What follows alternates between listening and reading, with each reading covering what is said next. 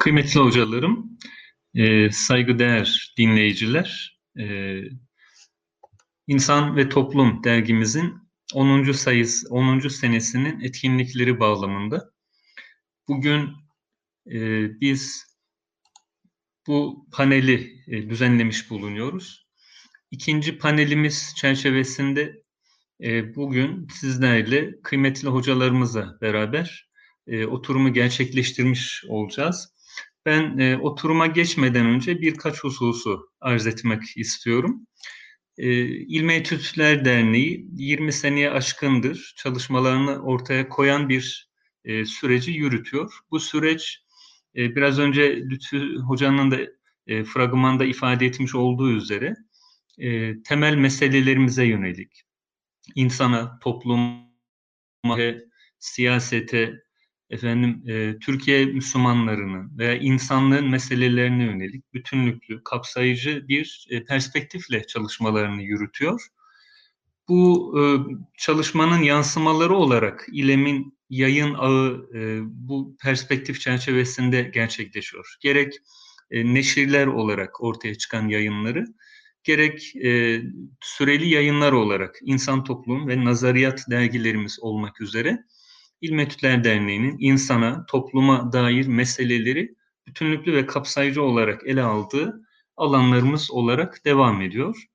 E, bu noktada İnsan ve Toplum e, dergimizin 10. senesinde aslında e, önemli bir meseleyi gerek ülkemizin gerek bugün insanlığın önemli bir meselesini ele almış durumdayız. Bu anlamda eşitsizlikler özel sayısı e, İlmetüder Derneği'nin e, İnsan Toplum Dergisi'nin 10. senesinde e, 10. senesine yaraşır bir bütünlük ile ortaya çıkmış oldu.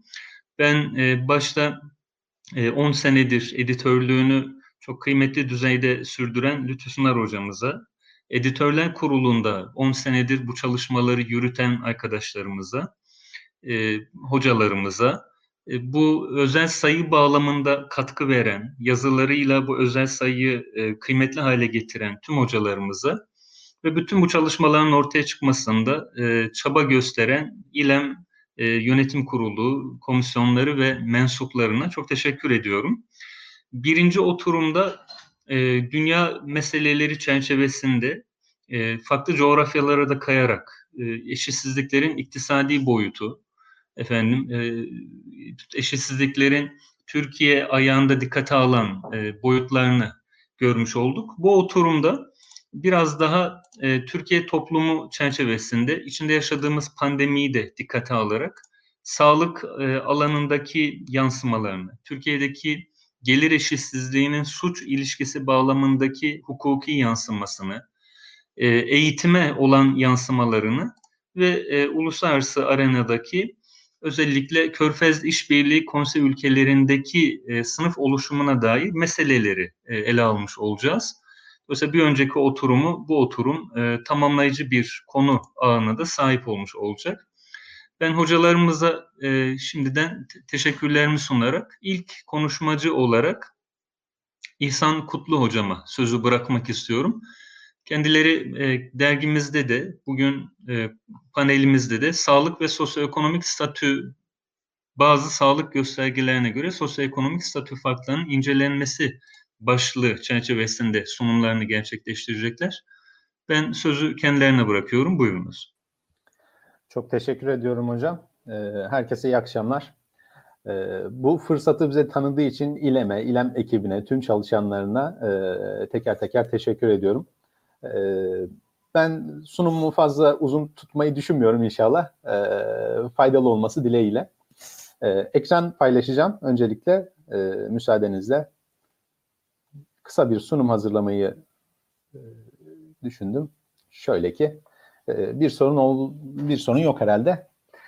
benim konum sağlık ve sosyoekonomik statü. Bazı sosyoekonomik bazı sağlık göstergelerine göre sosyoekonomik statüdeki farklıları farklılıkları incelemek temel e, amacımdı. Neyi araştırdık? E, burada e, öncelikle sağlığın pek çok sosyal faktörden etkilendiğini söylememiz gerekiyor. Sağlık kendi başına e, bir tıp alanının konusuymuş, işte bir medikal, biyomedikal bir konuymuş gibi görünse de sağlığın esasen kişisel, sosyal, ekonomik ve çevresel faktörlerden etkilendiğini ve daha özelde sosyoekonomik statülerden, sosyoekonomik durumdan çok daha yüksek düzeyde etkilendiğini literatürdeki tartışmalar e, bize söylemekte. Daha evvel yapılmış çalışmalardan bunu görebiliyoruz. E, bizim araştırmamızın temel e, sorusu sosyoekonomik statü ile sağlık arasındaki ilişki nedir? En temelde e, sosyoekonomik statü dediğimiz e, olgunun e, olgu olarak nitelendiriyorum. Sosyoekonomik statü olgusunun sağlıkla ilişkisini e, irdelemeye çalıştık ve bu bağlamda daha iyi sağlık göstergelerine sahip olan kişilerin daha yüksek sosyoekonomik statüye sahip olduğunu öngörecek şekilde bir hipotez oluşturduk. Yöntemden bahsetmek gerekirse e, çalışmamızı Türkiye genelinde e, istatistiki bölge birimleri sınıflandırmasına göre 12 ilde 648 katılımcıyla yüz yüze anketler e, yaparak gerçekleştirdik. Veriler e, 2019 yılının sonunda toplandı. E, iki ay kadar sürdü verilerin toplanması. Burada e, önemli olan şeylerden yani değişkenimiz olarak aldığımız şeyler sağlık ve sosyoekonomik statü. Bunların ölçümünde esasen e, literatürde büyük tartışmalar var. E, arka planda çok ciddi e, sağlığın hangi kritere göre ele alınmasını gerektirir, hangi kritere göre ele alınmasını e, öne süren yani pek çok çalışma var. E, burada ben biraz sonra da göreceğiniz üzere belli başlı sağlıkla ilgili ölçütleri kendi e, soru formuma e, eklemiş oldum. Aksi halde işte e, ülkelerin daha hani toplumsal düzeyde, geniş kitlesel düzeyde e, sağlıkla ilgili ölçütler olarak bebek ölüm oranları, işte muhtemel yaşam süreleri gibi e, sağlıkla ilgili belli ölçütler var. Ama bunun dışında sağlığı nasıl ölçeriz diye üzerinde durduğumuzda, literatüre baktığımızda genel sağlık sorusu, e, kişilerin kendi sağlıklarını algılama sorusu başta olmak üzere kişilerle bireysel yapılan görüşmeler neticesinde e, sağlığın ölçüldüğünü görüyoruz. Ya diğer taraftan sağlığın ölçümü içinde işte kan tahlili, tansiyon ölçümü, şeker ölçümü gibi hani doğrudan medikal tahlillere e, bağlı olarak yapılan sağlık ölçümleri var. Biz bu çalışmada e, kişilerden aldığımız e, sözlü ifadelere göre bir sağlık ölçümü ve sağlıkla ilgili değişkenlerin ölçümünü gerçekleştirmiş olduk. Diğer değişkenimiz, ana değişkenimiz sosyoekonomik statü. Bu konuda da e, literatürdeki çalışmaların çok çeşitlendiğini görüyoruz ama en temelde dönüp dolaşıp meselenin eğitim, gelir e, ve meslek bilgisine e, dayandığını e, görüyoruz. Yani kişilerin eğitim düzeyinin, e, işte kişilerin mesleklerinin ve kişilerin gelir düzeylerinin sağlık üzerinde, e, sosyoekonomik statüler üzerinde etkili olduğunu görüyoruz. Burada biz veri toplama aracı olarak TÜSES ölçeğini kullandık. Yine Lütfü Sunar hocamız ve onun ekibinin birlikte hazırladığı e, ölçek. Bu ölçekte e, üç farklı kriter tek bir e, çatı altında endeks haline getirilmiş durumda. Eğitim gelir meslek bilgisinin belli parametrelere göre e, kriter olarak e, ölçeğe dahil olduğunu ve buna göre hane düzeyinde e, bir sosyoekonomik statü belirlendiğini söylüyoruz. Bir puan belirleniyor biraz sonra göreceğiniz puan farklılıkları TÜSES puanlarındaki farklılıklar olarak karşınıza çıkacak. Yani bir tarafta sağlıkla ilgili sorduğumuz değişkenlerimiz var. Diğer tarafta da TÜSES puanlarının karşılaştırması. TÜSES'i sosyoekonomik statüler olarak düşünebilirsiniz.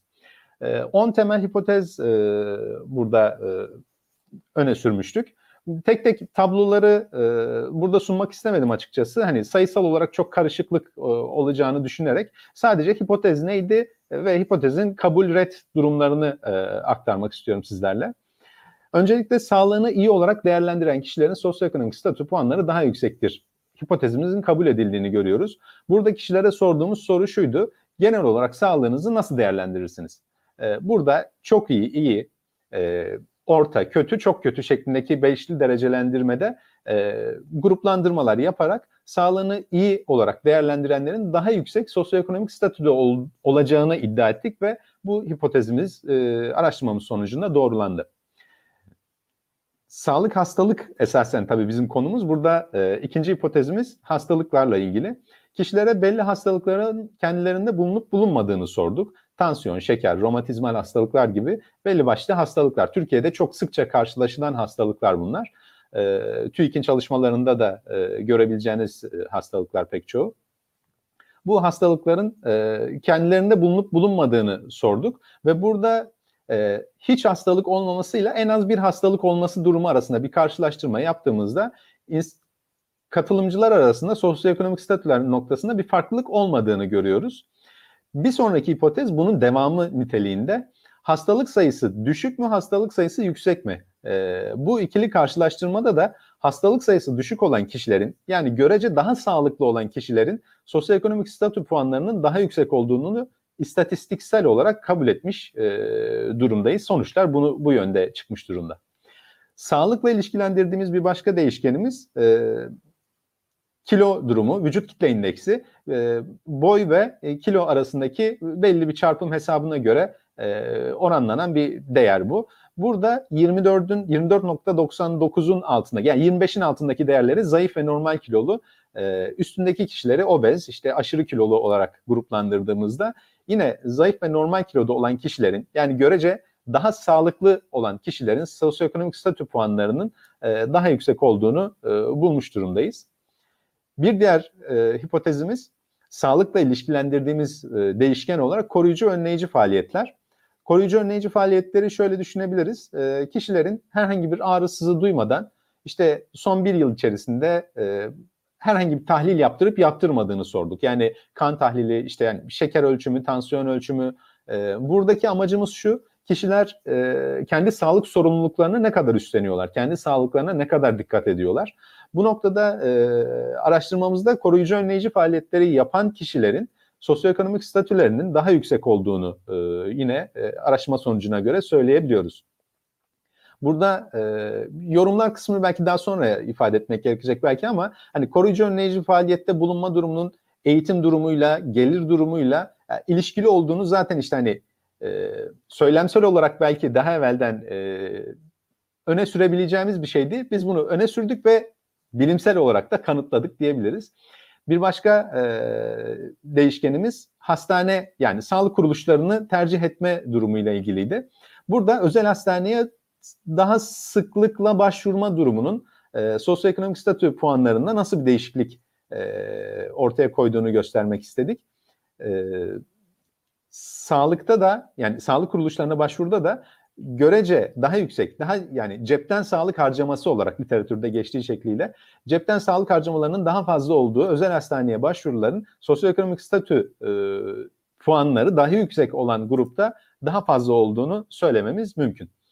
E, bir diğer e, hipotezimiz sağlık bilgi kaynakları ile ilgili. Biz burada belli başlı sağlık bilgi kaynaklarını yani insanların sağlık arama davranışlarında e, kimlere başvurduğunu, e, kimlerden bilgi aldığını e, araştırdığımızda burada öncelikle işte hani internet, yakın akraba, arkadaş, e, sağlık uzmanları gibi belli başlı e, çalışmanın detayları makalemizde zaten takdim ettiğimiz için burada çok fazla detaya girmek istemiyorum. E, geleneksel şifacılar işte orada belli başlı maddeler vardı. E, bu e, değişkenler içerisinde geleneksel şifacılara başvuranların sosyoekonomik puan, statü puanlarının daha düşük olduğunu yani toplumsal hiyerarşi içerisinde daha alt konumlarda yer aldığını öne sürdük ve bunun da yine e, çalışma sonucuna göre kabul edildiğini e, söylememiz mümkün. Burada geleneksel şifacıların da özellikle eğitim durumuna bağlı olarak bir başvuru aracı, başvuru kaynağı olduğunu e, söylememiz orada değişkenin bu yönde e, gerçekleşmiş olmasını bize hani tahmin ettiriyor. Böyle bir yorum yapmak e, mümkün. Bir sonraki e, çalışma bulgumuz spor yapma durumu. E, katılımcılara spor yapıp yapmama durumlarını sorduğumuzda da yine sporun sağlıkla ilişkisi bağlamında e, burada e, araştırmayı yürüttük ve e, spor yapmış veya yapıyor olan bireylerin sosyoekonomik statü puanlarının daha yüksek olduğunu görüyoruz. Farklı çalışmalarda da yine bu sonuçlara benzer sonuçlarla karşılaşılıyordu. E, bizim çalışmamız bu noktada hani e, kapsamı itibariyle daha geniş bir e, kitleye hitap ettiği için e, daha genellenebilir bir sonuca ulaştık diyebiliriz bu noktada. Son iki e, hipotezimiz yine spor yapmaya bağlı olarak e, ya da bununla ilişkilendirilecek bir ba- ba- bağlamda sağlıklı yaşam biçimi davranışları kapsamında yine ele alınacak E, sigara kullanma ve alkollü içki kullanma durumu.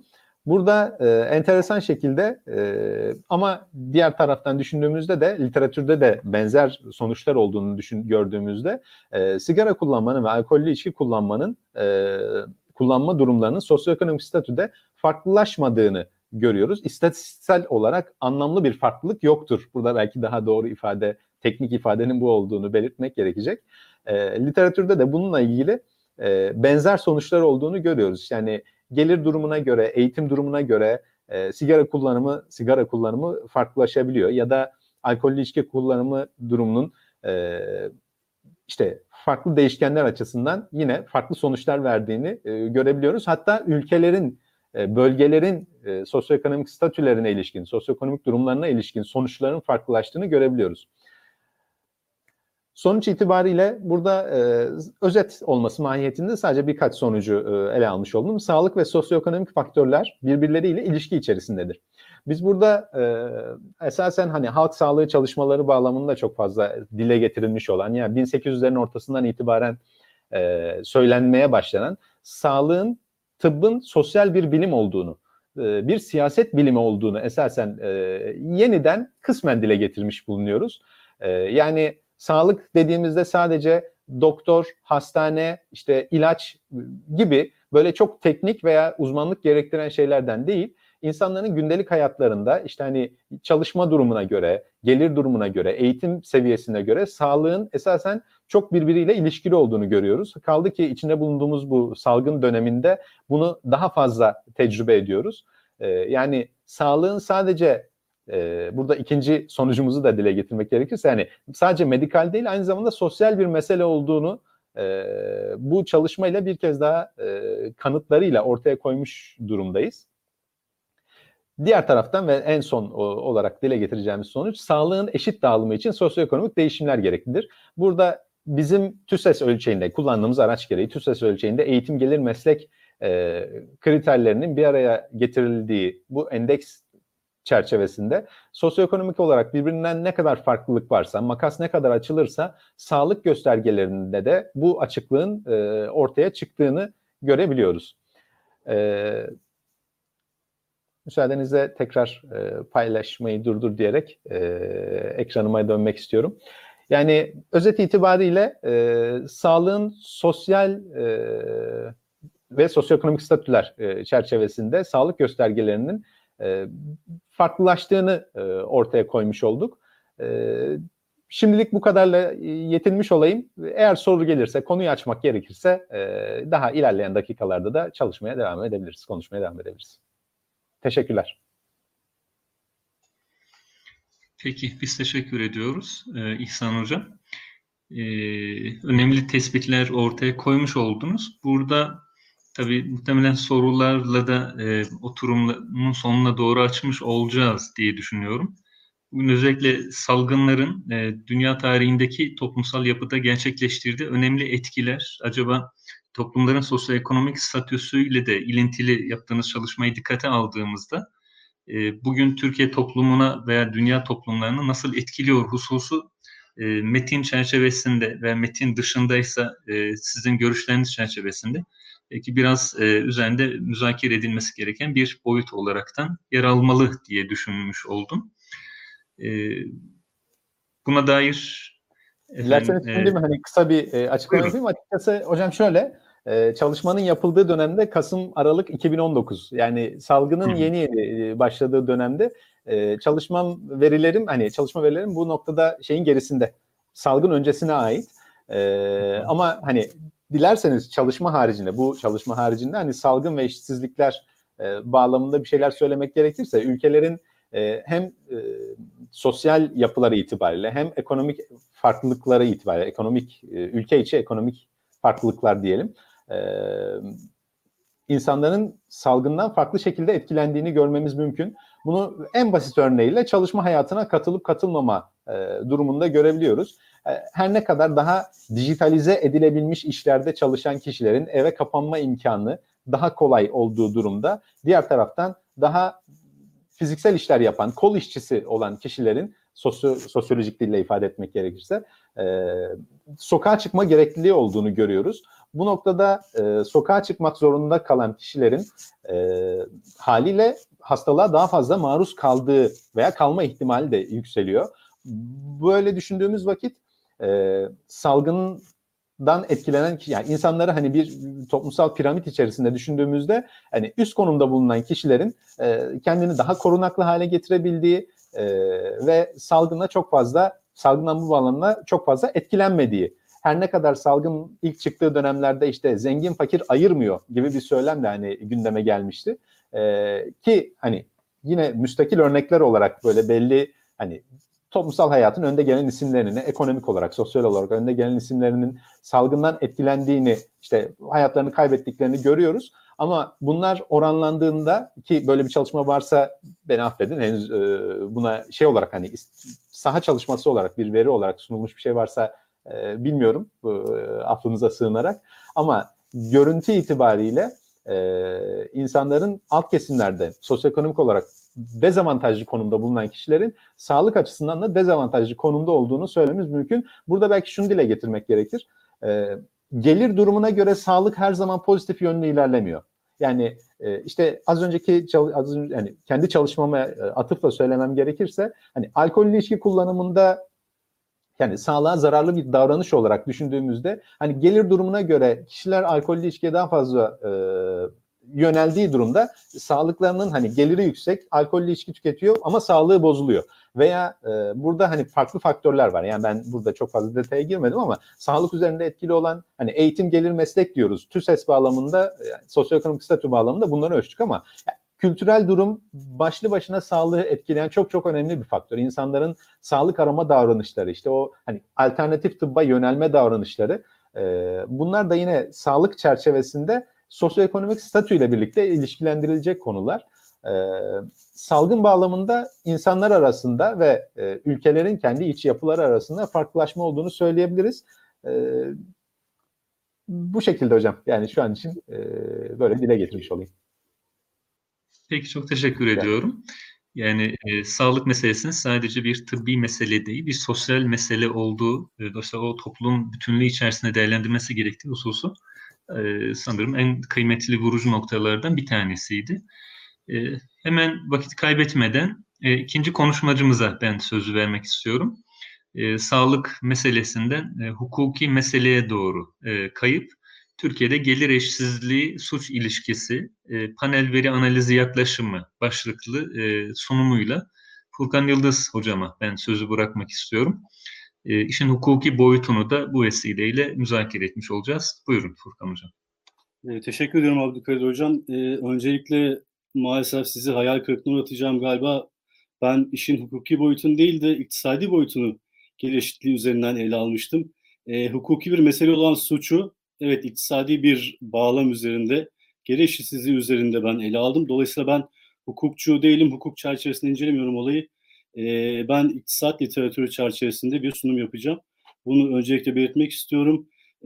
Herkese teşekkür ediyorum ve iyi akşamlar diyorum. Bu katı, e, programa katılan, dinleyen bir şekilde e, paylaşım paylaşan bu programı. Ben müsaadenizle e, sunumumu açmak istiyorum, ekranımı. Ee,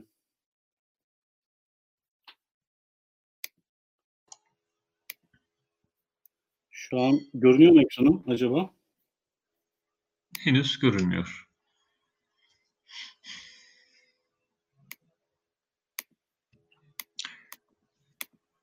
Bir saniye. Şu an görünüyor mu acaba? Evet. Şu an görünüyorsa e, sunuma başlamak istiyorum. E, konumuz Türkiye'de gelir eşitsizliği, suç ilişkisi.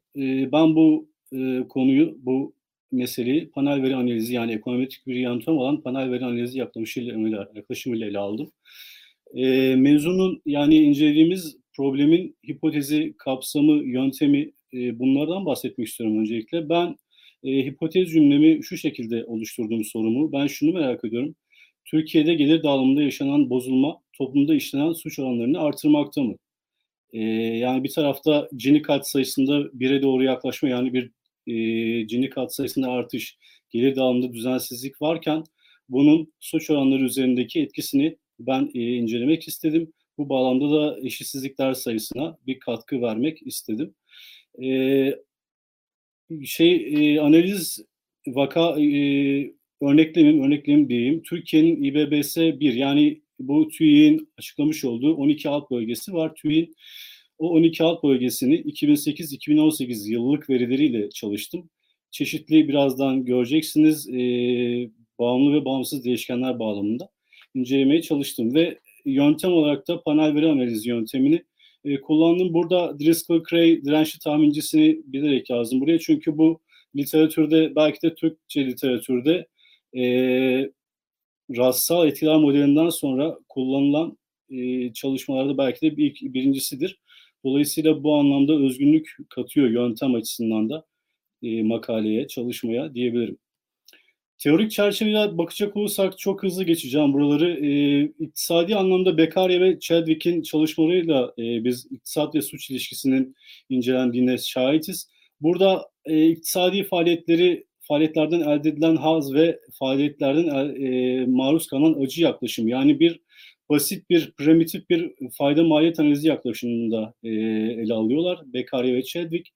Sonrasında e, asıl e, suç iktisat literatürü bağlamındaki en önemli çalışmalardan birini Becker, Gary Becker ortaya koyuyor. Sırasıyla buradaki e, yazarları Erlies, Sjöquist, Block ve Heineke çalışmaları da burada önemlidir ve bunların e, ortak noktaları meseleye e, iktisadi anlamda opportunity cost yani fayda maliyet analizi çerçevesinde yaklaşmaları. Yani suçun getirdiği bir fayda var. Yani illegal bir gelir, belki yüksek bir gelir vesaire böyle bir e, getirisi var ya da bir sosyal statü. Bunun yanında da katlanacak bir maliyet var. İşte burada bu optimizasyon probleminin çözme bağlamında literatürde e, bu çalışmalar mevzuyu incelemekteler. E, bunun yanında da farklı motivasyonlarla da çalışan, e, çalışmış olan e, analist, analistler var. Merton esasında bir sosyolog ama yoksulluk üzerinden e, mevzuyu suç ve gelir eşitsizliği ilişkisini bağlamaya, incelemeye çalışıyor. E, Miselman ve Tulok da bu suç sıradan basit bir iktisadi faaliyettir diyor. Yani bu hayatın doğal akışı çerçevesinde oluşan bir unsurdur. Bu şekilde ele alıyor konuyu. Tulok da e, suçu basit bir fiyat teorisi üzerinden açıklıyor. Yani suçun bir fiyatı vardır. Dolayısıyla fiyatı da cezadır. Bu suç üzerinden elde yaklaşık suç işlendikten sonra katlanılması gereken cezadır. Dolayısıyla e, bu suçun fiyatı artarsa talebi de düşecektir şeklinde basit bir fiyat ve talep e, çerçevesinden açıklamaya çalışıyor. Ve Akarlef, Dickens ve Lofton ve McDowell'ın da çeşitli e, bağlamlarda yaklaşımları bulunmakta. Literatüre baktığımızda, e, konuyla ilgili yapılmış literatüre baktığımızda genel olarak e, büyük bir çoğunluğunun pozitif ilişki yani gelir eşitsizliği ve suç arasında pozitif bir ilişkinin olduğunu ortaya e, koyuyor. Bunun yanında da az da sayıları az da olsa negatif ya da nötr ilişkinin e, varlığında tespit edilen çalışmalar var. Bu çalışmaları merak edenler e, dergiye bakabilirler bu ilgili makaleye. Benim e, burada kullandığım veri setini ben size tanıtmak istiyorum önce. Suç e, değişkeni benim bağımlı değişkenimdi. Bunu nasıl kullandım? Yıllara göre çeşitli suçlar sebebiyle ceza ve infaz kurumlarına giren tutuklu sayılarını ele aldım ben. Burada bütün suçları kapsıyor. Bu işte e, suç ayrımı yok. Total brüt rakamlar bunlar. Periyodumuz bütün değişkenlerde kat 2008-2018 e, periyodudur. Bağımsız temel bağımsız değişkenim yani suç üzerindeki etkisini ölçmek istediğim asıl değişken hane halkı kullanılır gelirine göre Gini katsayısı yani gelir eşitsizliğini ölçen katsayı. Ee, sonraki bir diğer değişkenim gayri safi yurt yani kişi başına düşen gayri safi yurt e, sonrasında da yüksek öğretime kayıtlı, kayıtlı kişi sayısı yani üniversite öğrencisi e, bir şekilde yüksek öğretime kayıtlı kişiler, işsizlik oranı ve kentleşme oranı kent nüfusunun toplam nüfusu oranı. Burada en sağdaki sütunda, beklenen etki sütununda benim amaçladığım şey şuydu. Ben bu analizi yapmadan önce suçla söz konusu bağımsız değişkenler arasında nasıl bir ilişki bekliyorum? Ben Cini ile suç arasında pozitif bir ilişki bekliyorum. Öncesinde kişi başına düşen milli gelirle suç arasında negatif, üçüncü okullaşma oranıyla suç arasında negatif, işsizlik ve kentleşme e, değişkenleriyle de yine suç arasında negatif bir, pardon pozitif bir e, ilişki bekliyorum. Ve e, yöntemim dediğim gibi panel veri analizi yöntemiydi. Bu yöntemi çok uzun uzadıya anlatmak istemiyorum. Zaten sürem de sınırlı. Dolayısıyla ben direkt son olarak tahmin sonuçlarını göstermek istiyorum. Burada soldaki, ortadaki daha doğrusu katsayı sütunu elde ettiğimiz, analiz sonucunda elde ettiğimiz katsayıları veriyor. Sağdaki sütun ise olasılık değerlerini veriyor. Ee, olasılık değerlerinde kırmızıyla gördüğünüz olasılık değeri 0.7735 değeri istatistik olarak bu işsizlik e, mevzusunun anlamsız olduğunu bize gösteriyor. Dolayısıyla e, istatistiki olarak anlamsız bir sonuç elde etmişiz. Ama ben yine de burada göstermek istedim e, mevzuyu. Burada cini üzerinde en yüksek pardon e, suç üzerinde en yüksek etkiye sahip e, değişkenin üçüncü okullaşma oranı olduğunu biz görüyoruz. Sonrasında kişi başına düşen milli gelir, kentleşme, e, işsizlik ve cini şeklinde devam eden bir e, sonuç silsilemiz bulunmakta. Bu sonuçlar üzerinden bulgularımızı ve politika önerilerimizi e, konuşacak olursak ben önce şunları da söyleyeyim. Bu katsayılar şu anlama geliyor. E, Gini'deki bir birimlik değişim e, suçu 0.737 birim artırmaktadır. E, kişi başına düşen milli gelirdeki bir birimlik değişim e, suç oranlarını eksi 2.359 birim artırmaktadır, azaltmaktadır e, şeklindedir. Bu katsayıların e, pozitif ya da negatif olması bize ilişkinin yönünü veriyor. Eğer katsayı pozitifse ilişki paraleldir, aynı yöndür. Katsayı negatifse ilişki e, ters yönlüdür e, şeklindedir. Bulgulara geçecek olursam tekrar e, adil olmayan gelir dağılımının toplumda yoksul kesimden zengin kesime doğru suç işleme potansiyelinin artırdığını biz görüyoruz. E, gelir dağılımının düzenleyici politikaların bu bağlamda önemli politikalar olduğunu düşünüyorum ve e, bunları açacak olursak işte enflasyonla mücadele politikaları önemli çünkü e, geliri aşındıran bir unsurdur enflasyon. Dolayısıyla bunun giderilmesi gerekiyor. Tabana yayılmış vergi sistemi gerekmektedir. Yani verginin toplumun tüm kesimi tarafından sıtlanılması ve servet vergisi ya da gelire göre bir vergi sisteminin de uygulanması bu bağlamda önemli bir politikadır. E, istihdamı özellikle genç istihdamı artırıcı ve gelir artırıcı politikalar da burada destekleyici politikalar olacaktır. E, ikinci bir bulgu olarak üçüncü okullaşma oranının yani üniversitedeki kent üniversiteleşmenin e, suç işleme oranını azalttığını biz görüyoruz. Dolayısıyla burada eğitimin toplumsal ulaşılabilirliği ve niteliğinin artırılmasının gerektiği kanaatindeyim. E, kentleşmedeki artış ile işlenen suç sayısında da pozitif bir ilişki olduğu burada e, analiz sonucunda ortaya çıkmıştı. Dolayısıyla insanların kentlere göç etme motivasyonunu oluşturan kaliteli eğitime, sağlığa, sosyal, sosyal kültürel hizmetlere ulaşılabilirliğin kırsalda da sağlanması e, kır, kırsal bölgelerden kent, kente doğru e, göçü azaltacaktır ve dolayısıyla söz konusu ilişkinin de önüne e, geçilmiş olacaktır. Yani kentleşmenin suçu artırıcı e, etkisinin önüne geçilmiş olacaktır. E, şeklinde ben sunumu bitirmek istiyorum. İzin verirseniz paylaşımını durduruyorum ekranı. Ee, kısa bir sunum oldu. Zamanımdan da daha az bir sürede. Ee, teşekkür ediyorum şimdilik. Bu kadar. Sözü size bırakabilirim Abdülkadir Bey. Peki çok teşekkür ediyoruz Furkan Hocam. Ee, sağ olunuz. E, bu tabii bir önceki konuyla da bağlantılı olarak Türkiye'de e, bilim kurulu e, sağlık alanındaki e, tıp profesörlerinden ve hocalarından teşekkül ettirildiğinde e, meselenin çözümü veya meselenin sağlıklı bir şekilde yürütülmesi hususunda e, diğer branşlarda da bilim kurulması hususunda bir gündem olmuş oldu. İşin e, ekonomi boyutu, işin psikoloji boyutu, işin efendim e, toplumsal yapıların sürdürülmesi hususundaki boyut.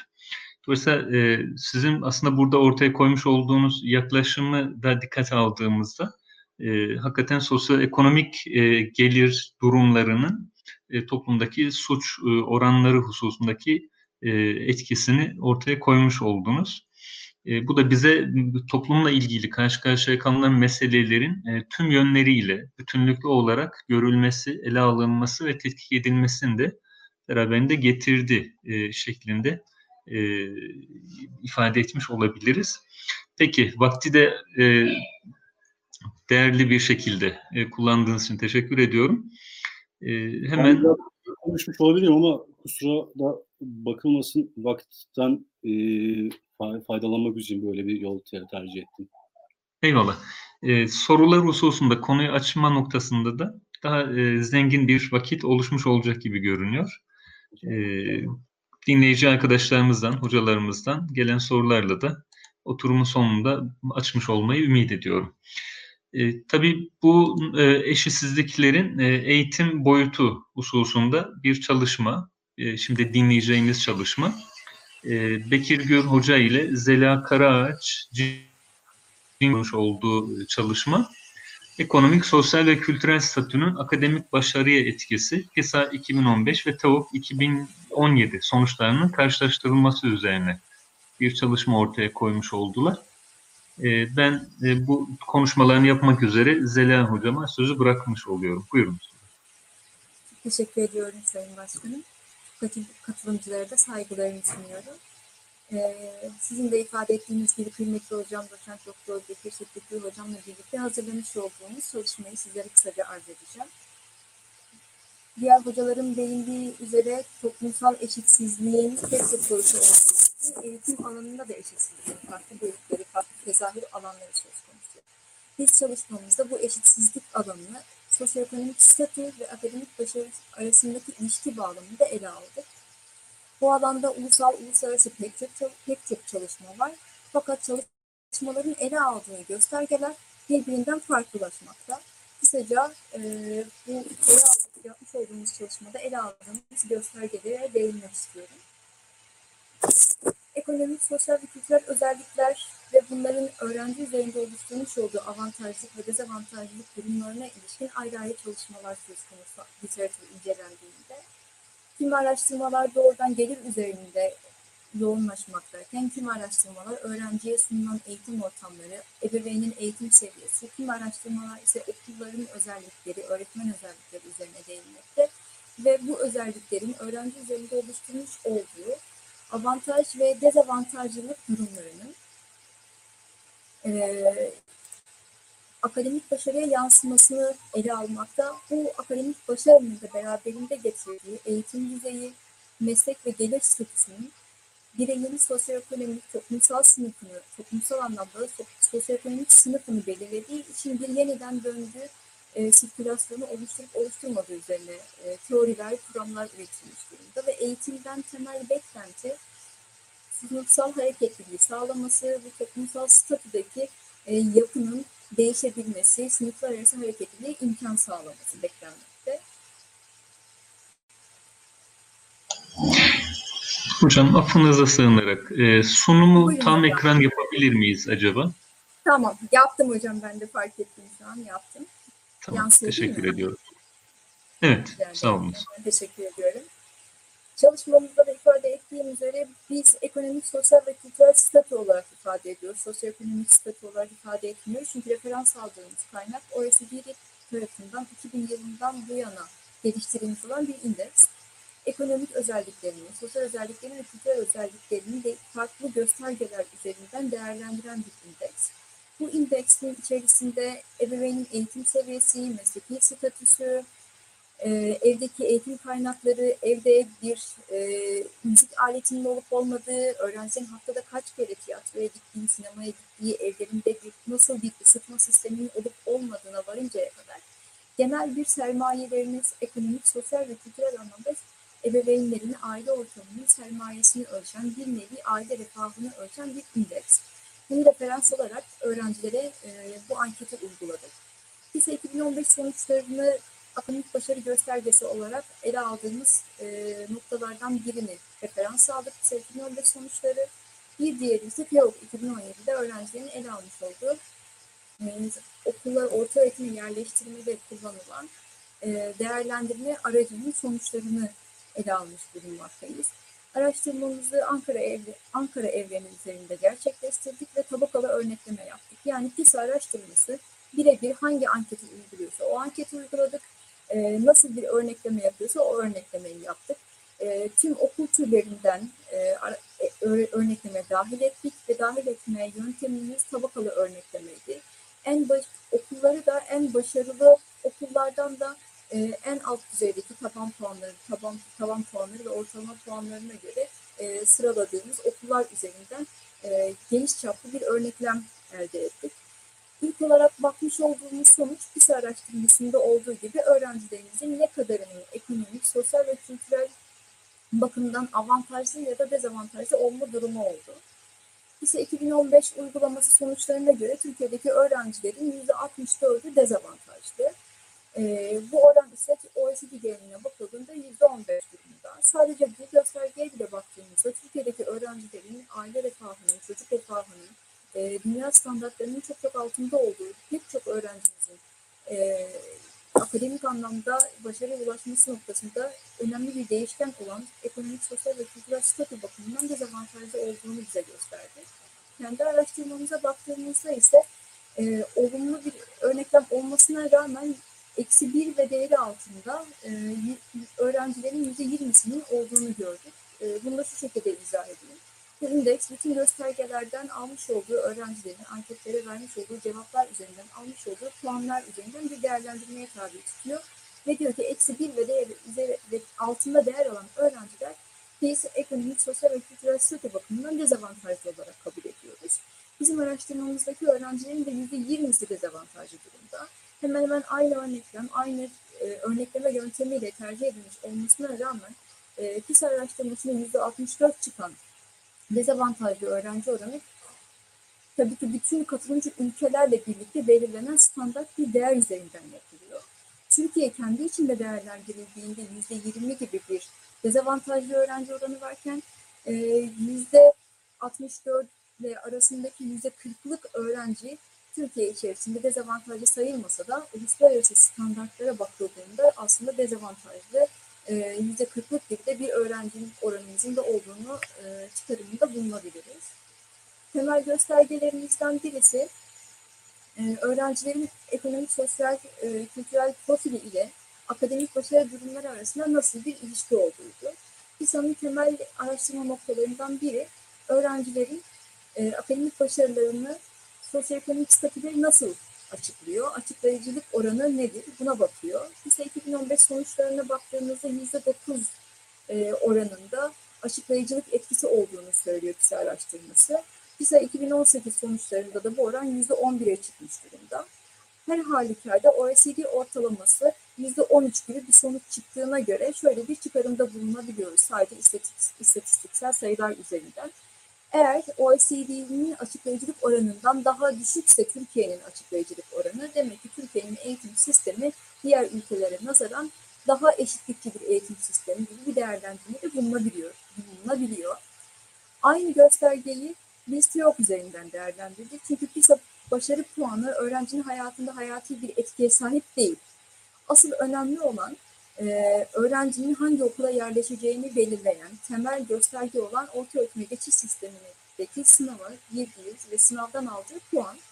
Bu bağlamda değerlendirdiğimizde öğrencilerimizin %38'inin e, TEOK puanlarının %38 oranında ekonomik, sosyal ve kültürel statülerine bağlı olduğu ortaya çıkmış durumda ve bu eşitlik bakımından e, çok büyük bir oran ve kabul edilemeyecek bir oran bu oranın ne kadar düşük olursa bir eğitim sisteminin o kadar eşitlikçi olduğundan bahsedebiliyoruz. Oran arttıkça eğitim sistemindeki eşitsizliğin derinliğinin ve boyutlarının da arttığını göstermek bağlamında e, temel göstergelerden biri olarak kabul ediliyor.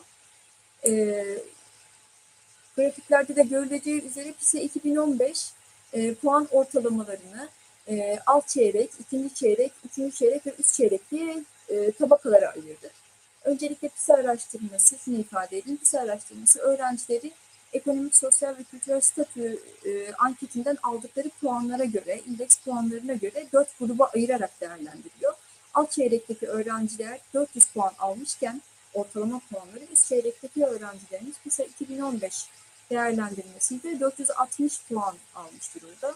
E, bu iki e, grup arasındaki puan farkı ne kadar azsa bir eğitim sisteminin eşitlikçi olduğundan o kadar bahsedebiliyoruz demek oluyor. iki grup arasında PISA sonuçlarına göre 60 puanlık bir fark var. E, aynı zamanda PISA bilişsel testleri öğrencilerin okulda öğrendikleri bilgileri günlük hayatta kullanabilme becerisine dayandığı için e, bunu bir eğitime denk, şu kadar yıllık bir eğitime denk geliyor diye bir değerlendirmede bulunabiliyor. E, 39 yıllık 39 puan bir yıllık bir eğitime denk geliyor diye bir e, değerlendirmesi söz konusu. Eğer bizim alt çeyrekteki öğrencilerimizle yani sosyoekonomik bakımdan dezavantajlı öğrencilerle üst çeyrekteki öğrenciler arasında 60 puanlık bir fark varsa bu iki grup öğrenci arasında bir buçuk yıllık bir eğitim farkının olduğunu gösteriyor. Aynı çalışmayı biz TEOK üzerinden değerlendirdik. Tabii ki TEOK puanı bir beceri sınavı olmadığı için kazanımlar üzerinden bir şu kadar yıllık bir eğitime denk geliyor diye bir değerlendirmede bulunamıyoruz. Ama puan farkını gördüğümüzde öğrencilerin e, hangi okula yerleşebilecekken aslında bu sosyoekonomik dezavantajları onların eğitim başarılarına etki etmediği durumda hangi okullara yerleşebilecekken yerleşemediklerinin boyutlarını gözler önüne sermiş oluyor. Bizim değerlendirmemizde alt çeyrekteki öğrenciler ve üst çeyrekteki öğrenciler arasında 169 puan farkı var. Yani eğer eşitlikçi bir sistem içerisinde öğrencinin sosyoekonomik statüsü onun akademik başarısına olumsuz anlamda bir etki etmeseydi öğrencinin başarı puanı 169 e, puan fazla olabilirdi. Biz de bir hesaplama yöntemiyle e, bir birimlik artış iyileşti, e, öğrencinin sosyoekonomik statüsünde bir birimlik artış söz konusu olduğunda, bir iyileştirme söz konusu olduğunda kaç puan artar diye hesapladığımızda bunun da 60 puana denk geldiğini gördük. Yani e, sosyoekonomik statü öğrencinin hayatında çok önemli bir etkiye sahip olan orta öğretime yerleştirme sınavındaki başarı puanına yani akademik başarı olarak adlandırıyoruz buna 60 puanlık bir etki e, gösteriyor ve bu 60 puan öğrencinin hayatında çok başarılı bir okula gidebilecekken daha az başarılı tercih etmediği e, bir okula gidebiliyor. Bu şekilde bir değerlendirme yaptıktan sonra ikinci değerlendirme alanımızda öğrencilerin e, sosyoekonomik statü profilleri ve TEOK puanları arasında nasıl bir ilişki var ona baktık. E, bu eşitsizliğin boyutlarını açıkçası daha derin bir şekilde gözler önüne e, sermesi bakımından oldukça önemliydi. Alt çeyrekteki öğrencilerimizden e, sadece yüzde, bilmiyorum ekranda görünebiliyor mu, yüzde 3.1'i en üst düzeyde başarı gösteren öğrenci grubu içerisinde yer almış durumda. Bu 3.1'ini olan gruba giren öğrencilerin akademik dirençliliğe sahip öğrenciler olarak adlandırabiliyoruz. Akademik dirençlilik nedir? Akademik dirençlilik dezavantajlarına rağmen eğitim sistemi içerisinde başarılı olabilen öğrencilere veriliyor. Verilen bir kavram. E, bu bir eğitim sisteminde akademik dirençli, dirençliğe sahip öğrencilerin oranı ne kadar yüksekse o kadar eğitim sisteminin başarılı olduğundan ne kadar düşükse e, eğitim sisteminin dezavantajları tolere edemediği ve dezavantajları yeniden ürettiği, akademik başarılarında olumsuz bir etki oluşturduğu çıkarımında bulunabiliyoruz. Bizim PISA'dan farklı olarak yapmış olduğumuz değerlendirmede e, ekonomik, sosyal ve kültürel e, de özelliklerin akademik başarısıya olan etkisini ortaya koyduktan ve PISA'da göründüğünden aslında te, e, TEOK gibi bir yer, yerel değerlendirme sisteminde öğrencinin hayatında çok büyük bir öneme sahip olan yerel değerlendirme sisteminde ne kadar etkili olduğunu ortaya koyduktan sonra bunu okul türleri bağlamında değerlendirmek istedik. E, PISA araştırması sonuçları gösteriyor ki bazı okullar arasında büyük başarı farklılıkları var. Eğitimdeki eşitlik bakımından ise bu da istenmeyen bir durum. Okullar arasındaki başarı farkı ne kadar azsa sistemin eşitlikçi olduğundan o kadar çok söz edebiliyoruz. Baktığımızda fen lisesi ve meslek lisesi en altta ve en üstte bulunan iki okul türü olarak karşımıza çıkıyor PISA araştırmasında ve bu okul türlerinin ortalama puanları arasında PISA'da 138 puan farkı var. Ve 39 yıllık puan, 39 puan farkının bir yıllık eğitime denk geldiğini düşündüğümüzde bu neredeyse 4 yıllık bir eğitime denk gelen bir eğitim açığının olduğunu e, söyleyebiliyoruz.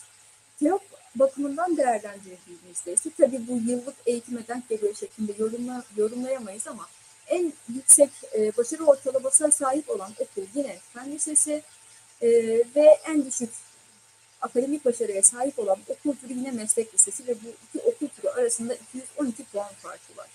Bu bizim için niçin önemli? Biz e, malumunuz olduğu üzere sürekli e, orta öğretime yerleştirme sisteminin değişiminden e, den vuruyoruz. Te, sürekli e, sistemsel değişim eleştirilip duruluyor ve 2010 yılından bu yana akademik anlamda akademik seçicilik sistemi giderek artırılmış durumda. 2017 yılında e, TEOK uygulaması, TEOK puan yapılırken sistemdeki tüm öğrenciler e, sosyoekonomik statülerine bakılmaksızın, akademik başarılarına olan etkilerine bakılmaksızın girmiş oldukları bir sınav ve o sınavın sonuçlarına göre okullara yerleştirildiler. Ve bu yerleştirme neticesinde okulların sadece akademik, hani bir önceki e, slaytta gösterdiğim gibi akademik anlamda sıralaması söz konusu olmadı. Aynı zamanda bu öğrenciler e, sosyoekonomik statülerine göre de okullara, okul türlerine sıra, göre ayrıştırılmış durumdalar. Bu bağlamda değerlendirdiğimizde fen lisesindeki öğrencilerin sadece yüzde 1.9'unun alt çeyrekten alt çeyrekten sosyoekonomik statüye sahip olan öğrencilerden oluştuğunu görüyoruz. Bu oran ne kadar homojenik olsaydı eğitimdeki eşitlikten o kadar söz edebiliyor olacaktı. Bu da orta öğretim yerleştirme sisteminin e, öğrencileri aynı zamanda akademik başarılarına göre değil, e, ekonomik, sosyal ve kültürel statülerine göre ayrıştırdığını da göstermiş e, oluyor bizlere. TEOK başarı sıralamalarıyla e, okulların sosyoekonomik statüleri arasındaki sıralama hemen hemen e, bu grafikte de görüldüğü gibi aynı durumda. Tabi burada tabi burada e, makalemizde çalışmamızda pek çok öneride de bulunduk. Buradaki en temel gösterge ortaya koymak istediğimiz şey öğrencilerin akademik başarılarına ekonomik, sosyal, kültürel statünün hangi boyutlarda etki ettiğini ortaya koymaktır. Ve gördük ki PISA'da ortaya konulandan çok daha derin, büyük bir etki söz konusu. Öğrenciler sadece akademik başarılarına göre değil, sosyoekonomik sınıflarına göre de okullara göre ayrıştırılmakta ve bu ayrıştırma eğitimin sınıflar arası hareketliliği sağlaması noktasında işlev görmediğini göstermekte. Son, son yıllarda yapılan pek çok e, bu alanda değişiklik var. Eğitim yardımları var, öğrencilere yönelik telafi eğitimleri var, destekleme yetiştirme kursları var. E, orta öğretime yerleştirme sistemi değişti. Biz çalışmayı yaparken TEOK uygulamadaydı, değişti. Akademik seçicilik %10 gibi küçük bir alana daraltılmış durumda. Ancak yıllardır uygulanan sistemin de oluşturmuş olduğu okullar arası bir farklılık var. Dolayısıyla bunun da de değiştirilmesi için e, çalışmalar yürütülmekte. Sınavla öğrenci alan okulların yanı sıra sınavla öğrenci almayan okulların da akademik anlamda iyileştirilmesi, buraya devam eden öğrencilerin sosyoekonomik anlamda, sadece sosyoekonomik değil, kültürel anlamda da. Çünkü ekonomik, sosyal, kültürel statü üç temel sermaye değişkeni üzerine kurulmuş durumda. Biraz önce e, sunuma başlarken ifade ettiğim gibi öğrencilerin tiyatroya gidip gitmedikleri, evlerindeki kitap sayısı, evlerine gazete girip girmediği, evde hangi programları izledikleri, belgesel mi izledikleri, dizi mi izlediklerine varıncaya kadar kültürel sermayelerini de ölçen bir e, değerlendirme tabi tutulduğu için sadece eğitim yardımında değil, ekonomik yardımda değil, sosyal ve e, kültürel anlamda da aileleri destekleyen sosyal hizmet uygulamalarına ihtiyaç var. İkinci faktör e, okullar arası oluşan bu hiyerarşik yapılanma öğrenciler için önemli bir risk unsuru oluşturuyor. Alan yazına baktığımızda makalemizde ve çalışmalarımızda yer verdik. Alan yazına baktığımızda okul faktörü, öğretmen faktörü, öğretmenin e, beklentisi, öğrenciden beklentisi, öğrencinin o eğitimden yararlanma düzeyini büyük oranda etkilemekte. Bu alanda da okulların, öğretmenlerin de güçlendirilmesi gerekiyor. E, en önemli faktör yerleştirme sistemiydi. Yerleştirme sistemine yönelik çok önemli bir adım atıldı. Bununla birlikte tüm okulların, özellikle risk grubundaki öğrencilerin gittiği okulların e, tespit edilerek bir haritalandırılmaya tabi tutularak ekonomik, sosyal ve kültürel anlamda aile refahını sağlayacak, çocuk refahını sağlayacak şekilde desteklenmesi, okulların, e, öğretmenlerin bu risklere müdahale anlamında e, desteklenmesi ve e, en, en önemli faktörün de öğretmen olduğunu altını çizerek e, çalışmamızı arz etmek istiyorum Sayın Başkanım. Sorular geldiği takdirde e, detaylı bir şekilde önerilere de yer vermiş oluruz. Peki çok teşekkür İnşallah ediyorum. süremi aşmamışımdır. Ben teşekkür ediyorum. Ee, yani arkadaşlarımızın oluşturduğu süre e, zeminini, imkanını size tahsis etmiş olduk. Konuyu olun. itibariyle. Ee, teşekkür ediyorum. Ben Ee, teşekkür ediyorum. Yani ortaya koymuş olduğunuz e, çalışma hakikaten Türkiye toplumunu e, çok net bir şekilde fotoğraflayan bir e, görüntü olmuş. Acaba ben bütün bu sunumlar üzerine pandemi şartlarını da dikkate alarak devam edildiğinde sonucun daha da farklı noktalara kayacağı şeklinde bir noktaya gelmiş oluyorum.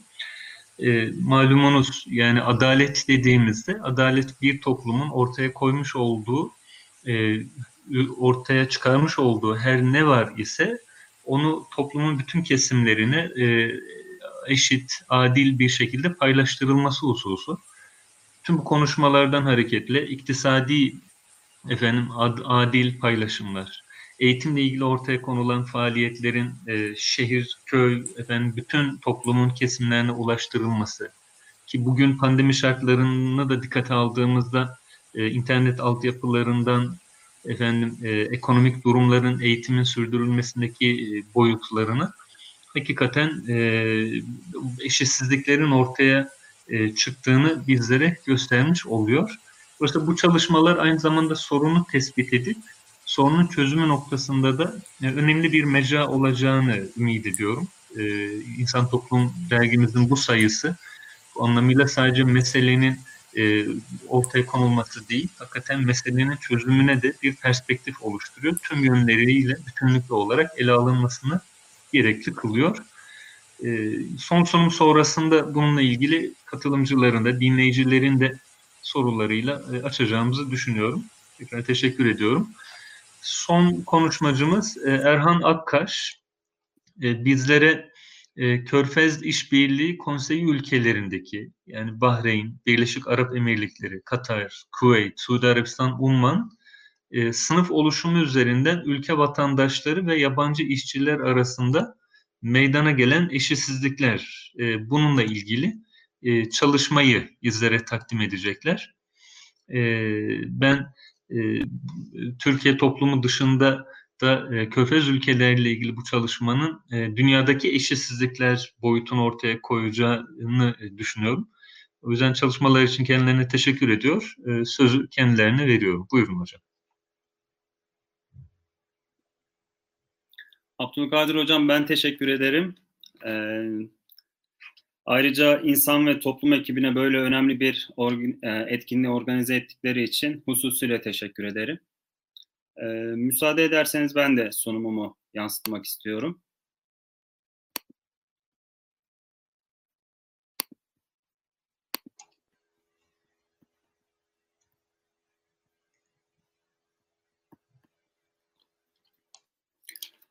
Ana teması eşitsizlikler olan e, bu güzel etkinlikte ben de e, Körfez İşbirliği Konsey ülkelerindeki iş gücü piyasası ve eşitsizlik konulu bir sunum yapacağım. E, hepimizin bildiği üzere bu Körfez ülkeleri özellikle son dönemlerde petrol gelirleriyle birlikte küresel finansal sistemde e, çok önemli bir noktaya geldiler ve ayrıca uluslararası yapmış oldukları uluslararası yatırımlarla da e, kendilerinden oldukça fazla e, bahsettiriyorlar. Bu kendilerini e, aynı zamanda bu ülkeler e, ülkelerine gelen yabancı işçilerle de gündeme bir hayli gelmektedir. Özellikle uluslararası insan hakları örgütleri yapmış oldukları çalışmalarda bu ülkeleri eleştirel olarak e, bir hayli fazla ele almaktadır. Ben de bugün e, bu e, açıdan bu ülkelerin sınıf oluşumu, iş gücü piyasası ve eşitsizlik meselelerini ele alacağım. Körfez bölgesine e, genel olarak e, bakmak istersek ben iki çok çok önemli iki tarihe dikkat çekmek istiyorum. Birincisi 1971 bu tarihte İngilizler e, bölgeden askeri olarak çekildi. E, 1971 özellikle bu ülkeler için bir milat durumundadır. İkinci e, tarih ise 1981. E, bu tarihte Körfez İşbirliği Konseyi, Bahreyn, Umman, Katar, Suudi Arabistan, e, Birleşik Arap Emirlikleri ve Kuveyt'in bir araya gelmesiyle Körfez İşbirliği Konseyi'ni e, kurdular ve böylece 1981 sonrasında e, bir e, bölgesel olarak güçlerini daha çok e, küresel bir e, arenada göstermeye başladılar. E, burada genel bir bakış açısından e, Suudi Arabistan'a da ayrı bir parantez açmak istiyorum. Suudi Arabistan ve e, Katar'a. Suudi Arabistan e, özellikle bölgedeki en güçlü ülke olması sebebiyle ayrıca bir öneme sahiptir. E, örneğin 19, e, yaklaşık e, Körfez bölgesi nüfusunun yüzde sekseninden fazlası Suudi Arabistan'dadır. Aynı zamanda e, bölgenin milli geliri bakımından yüzde elli yani yarısı yaklaşık olarak yarısı yine aynı şekilde Suudi Arabistan'dadır. Ve e, Suudi Arabistan'ın petrol rezervleri bakımından dünyanın beşte birine de sahip olmasıyla ayrıca bir öneme sahiptir. E, diğer bir ülke e, dikkat çekilmesi gereken Katar. E, Katar da aynı şekilde e, küçük olmasına rağmen bulundurduğu gaz rezervleriyle birlikte e, dünyada oldukça öneme sahiptir. Özellikle bu sıvılaştırılmış doğal gaz üretimi sayesinde dünyada en fazla üretim yapan ülkeler arasındadır. Bu, bu iki ülke e, Körfez bölgesinde e, hususuyla dikkat çeken iki ülkedir. Şimdi e, bu ülkelerin eşitsizliğini ele alırken e, öncelikli olarak bu ülkelerin temel özelliklerine bakmakta fayda vardır. E, bu temel özellikler nedir? Bu ülkeler petrol gelirine sahip, e, ülke ekonomisi tek bir kaynağa bağlı ülkelerdir. E, dolayısıyla bu ülkeler e, rantçı bir ekonomik sisteme sahip bu rant üzerinden ülkedeki belli bir sınıf oluşumu yapılmıştır. Bu sınıf oluşumu da soylu aileler, elit aileler, yerleşik halk ve işçi sınıfı. İşçi sınıfını da tabii ikiye ayırabiliriz. Beyaz yaka ve mavi yaka olarak. Dolayısıyla bir e, demografik bir e, yapı oluşuyor bölgede. E, bu demografik yapı da e, diğer ülkelerde olmayan dengesiz bir e, yapı şeklinde e, kendisini göstermeme, göstermektedir. Çünkü belli bir süre e, bu ülkelerin özellikle 1970 sonrasında artan petrol üretimi ve iş gücüne ihtiyacı neticesinde dışarıdan e, bir hal fazla e, iş gücü e, talep etmişlerdir ve ithal etmişlerdir. Dolayısıyla demografik yapılarında belli bir takım dengesizlikler oluşmuştur. Bu dengesizlikler neticesinde de bu e, aradaki farkı daha sonra e, nüfus demografik e, yapı nedeniyle oluşan dengesizlikleri bastırmak için belli bir takım e, politikalar gütmüşlerdir. Kefillik sistemi de bunlardan biridir. Şimdi resimlere de bakarsak zaten ilk başta gördüğümüz çok lüks e, altın kaplama ya da alttaki işte Swarovski kaplamalı arabalar oluşan bir rantın sınıf üzerinden nasıl dağıldığını ya da aynı şekilde resimde tam olarak çıkmamış ama bir e, körfezli bir adamın arabasına tıpkı bir evcil e, ev hayvanı olan kedi nasıl arabaya alınıyorsa kaplanı e, tasmasıyla birlikte arabasının içerisine almış. Ancak kaplan e, şeyde fotoğraflarda tam olarak görünmüyor. Böyle bir yapı varken e, demografik yapı neticesinde oluşan kefillik sistemiyle birlikte sağ tarafta da e, bir tane kadın pankartında e, koronanın virüs olmadığını, kefillik sisteminin virüs olduğuna dair bir pankart taşıyor. Kendi açısından koronanın e, koronadan daha tehlikeli olduğunu söylüyor kendisine göre. Ve diğer bir pankartta da daha çok kişisel haklara değinen bir pankart. Kendisinin e, adeta bir mal ya da mülk olmadığını, e, diğer işçiler gibi istediği zaman işinden istifa etmesi gerektiğine dair bir pankart taşıyor. Ve altta da muhtemelen e, işçilerin e, mesai sonrasında arabalarına binmesi için bekledikleri sıra muhtemelen o çöl sıcağının e, etkisiyle orada e, çok zor şartlar altında kliması olmayan Hindistan yapımı Tata marka arabalara binmek için sıradalar. E, ve diğer tarafta da e, şehrin e, bütün ihtişamıyla e, yansıtılan diğer tablo ve böylece alttaki iki resimde Körfez bölgelerin iki resmini de görmüş olabiliyoruz. Pekala kefillik sistemi nedir? Az önce de belirttiğim gibi Körfez ekonomilerinde petrol üretimi artışıyla birlikte iş gücüne talep arttı ve e, az önce de belirttiğim gibi bir demografik dengesizlik oluşuyor ve bunun neticesinde de kefillik sistemi ortaya çıkıyor bu dengesizliği bastırmak için. Ve böylece bu ülkeler kendi vatandaşlarına bir e, imtiyaz veriyor ve kendi vatandaşları göçmen işçilerin ya da yabancıların üzerinde bir hegemonya oluşturmasına bir alan açılıyor. E, ve böylece bu kefillik sistemiyle birlikte yabancı işçiler e, kendilerini güvensiz hissediyorlar. Ancak bu sistem mevcut ülkelerin güvenliğini tesis etmektedir. Çünkü oluşan bir dengesizlikte başka türlü e, o e, fazla yabancı nüfusu kontrol altına alınamayacağını düşünüyorlar. Bu kendilerini güvensiz hisset, hissede, hissettiklerinden bahsettim. Buna bir örnek vermek gerekirse, e, ülkede çalışmak isteyen e, herhangi bir işçi, o ülkede e, ülkenin vatandaşlarından herhangi birine sponsor olarak ayarlaması gerekiyor ve ülkeye giriş yaptığında bazı sponsorlar kefil oldukları yabancı işçilerinin pasaportlarına el koyabiliyor.